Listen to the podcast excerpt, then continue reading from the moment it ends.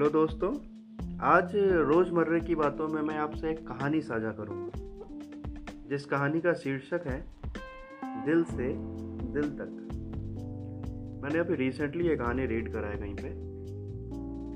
ये इस कहानी के कई सारे पार्ट्स हैं तो आज मैं आपसे उस कहानी का पहला पार्ट आपको सुनाने जा रहा हूँ। तो कहानी कुछ यूँ है कि सुबह सुबह घर में हर तरफ़ शांति थी। मिश्रा जी हर घर की तरह मॉर्निंग वॉक पे गए थे और उनके मिसेस किचन में अपने काम पर लगी हुई थी। और उनकी दोनों बेटियाँ रिधिमा और मुस्कान, अपने रूम में पढ़ाई कर रही थी।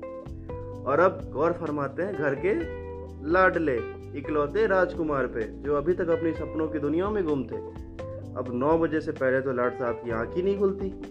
इनका कहना है कि नींद पूरी हो तभी आगे का दिन अच्छा जाता है। और उनके पिताश्री का कहना है कि जो जागत है, वो पावत है। पर इन्हें तो अपनी नींद पूरी करने से मतलब है। थोड़ी देर बाद जब मिश्रा जी वॉक से वापस आए तो आते ही उन्होंने अपने मिसेज को आवाज़ दी, एक कप चाय मिलेगी क्या? किचन से बाहर आते ही रीमा जी ने उन्हें चाय का कप पकड़ा दिया। चाय पीते पीते मिश्रा जी ने पूछ ही लिया, उठ गए आपके लाड साहब, या अभी भी सो ही रहे हैं? रीमा जी यही तो नहीं चाहती थी, कितनी बार उन्होंने समझाया कि राशु को कि सुबह जल्दी उठाकर लेकिन उस पर तो कोई असर ही नहीं पड़ता है। पर उन्हें समझ नहीं आया कि वो क्या जवाब दे। जब रीमा, रीमा जी ने कुछ ना कहा तो मिश्रा जी समझ गए कि रासू अभी तक उठा नहीं है। सो वो खुद ही चले गए अपने बेटे की कमरे की तरफ़। अब आ गई आफत। जब भी दोनों बाप बेटे मिलते बेचारी रीमा जी फंस जाती थी इन दोनों के बीच। सो वो भी पीछे पीछे चली आई। अब रासू जी तो अपने सपनों में खोए हुए थे। अब उनके सपनों की गाड़ी पर ब्रेक तब लगा जब मिश्रा जी ने रासू के ऊपर पानी डाला। रासू तो इस तरह हड़बड़ा कर उठा कि पूछिए मत, और उठते ही बिना देखे चिल्लाते हुए कहने लगा, किसकी इतनी हिम्मत जो मुझ पर इस तरीके से पानी डाले?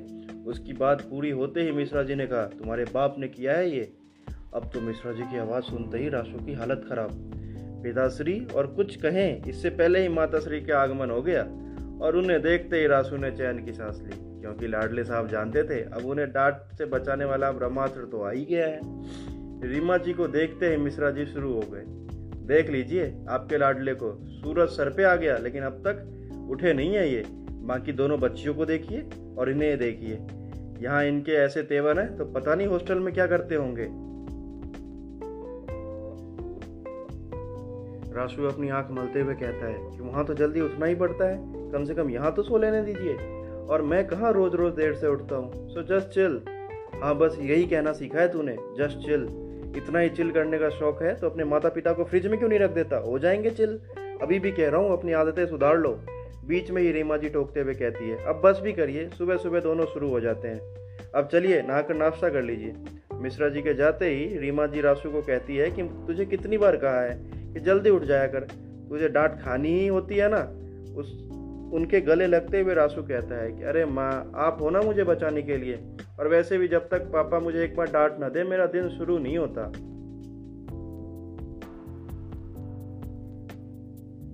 अच्छा अब मस्का मारना बंद कर और जल्दी से तैयार होकर आजा नीचे। मैं नहीं चाहती कि दोबारा कुछ हो। ओके माँ, बस मैं अभी आया। वैसे आपने नाश्ते में क्या बनाया है? तेरे पसंदीदा आलू के पराठे और साथ में दही भी है। अब जल्दी से नीचे आ, इतना कह के रीमा जी नीचे चली जाती है। नीचे नाश्ते की टेबल पे सब गर्मा गर्म आलू के परोठों का लुप्त उठा रहे होते हैं। रासू भी तैयार होकर नीचे आता है और आवाज़ लगाता है कि, माँ, पराठे दे दो जल्दी से, बहुत भूख लगी है और फिर मेरा मैच भी है आज। रीमा जी पराठे देते हुए कहती है कि, पहले आराम से खा लो, फिर कहीं जाना। इस मैच के चक्कर में तो खाना पीना ही भूल जाता है।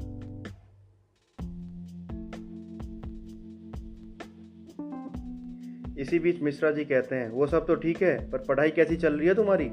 रीमा जी उन्हें टोकते हुए कहती है कि, आराम से खा तो लेने दो, सारा दिन तो पड़ा रहता है पढ़ने के लिए, वैसे भी अच्छे नंबरों से पास होता है रासू। तभी बीच में आ टपकती है रीमा जी की छोटी बेटी मुस्कान। पर पापा, कल आपने भैया से कहा था ना कि मेरे असाइनमेंट्स बनाने में हेल्प कर दे, पर वो तो अपने मैच के चक्कर में सब भूल गया और रात को आकर सो गया। रासू मुस्कान को घूरते हुए कुछ कहने ही वाला था कि तभी रासू की एक और ब्रह्मास्त्र, यानी कि उसकी दीदी रिधिमा, जो हमेशा उसके लिए खड़ी रहती है, कहती है, रासू रासू नहीं था, पर तुम मुझसे तो हेल्प ले सकती थी ना? पर नहीं, तुम तो खुद ही अपना काम नहीं करना चाहती हो और पढ़ाई से दूर भागती हो। बस जब पापा सामने हो, तभी किताब लेकर बैठ जाओ और फिर सारा दिन मस्ती.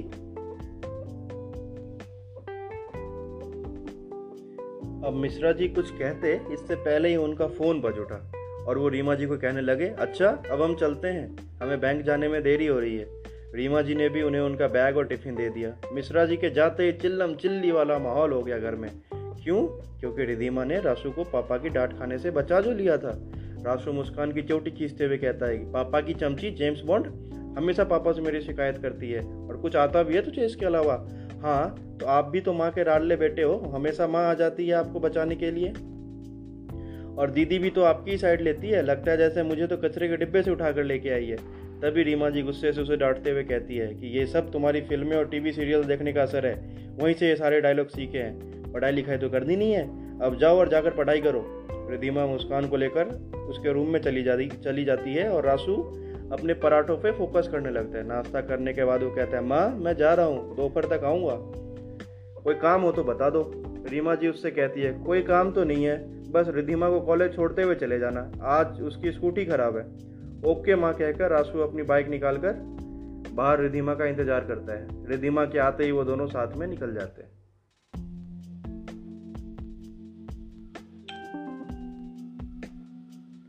आइए अब जानते हैं इस महाशय के बारे में। राशु तो इनका निक नेम है, जो इनकी माँ ने बड़े प्यार से रखा है। वैसे इनका असली नाम शिवम मिश्रा है। कॉलेज के सेकेंड ईयर में पढ़ते हैं। बनारस हिंदू यूनिवर्सिटी में। फ़िलहाल अभी छुट्टियों में घर आए हुए हैं, वरना तो हॉस्टल में ही रहना होता है इनका। पढ़ाई लिखाई में बिल्कुल अव्वल, और मस्ती शरारत में तो उससे भी ज़्यादा। किसी भी काम को हाथ में लेते हैं तो पूरा करके ही छोड़ते हैं वो वो भी परफेक्शन के साथ। इसलिए तो पूरे कॉलेज में इनके चर्चे हैं। पढ़ाई लिखाई के अलावा इन्हें क्रिकेट खेलना भी बहुत पसंद है, और टाइकेंडो में स्टेट लेवल के सिल्वर मेडल रह चुके हैं ये। दिखने में भी रणवीर कपूर से कम नहीं लगते, और कॉलेज की लड़कियाँ तो इन पे इस कदर मरती है कि क्या ही बताएँ। पर यही है कि किसी को भाव नहीं देते। अब सही भी है, इतनी सारी खूबियाँ हो तो थोड़ा भाव खाना भी चाहिए।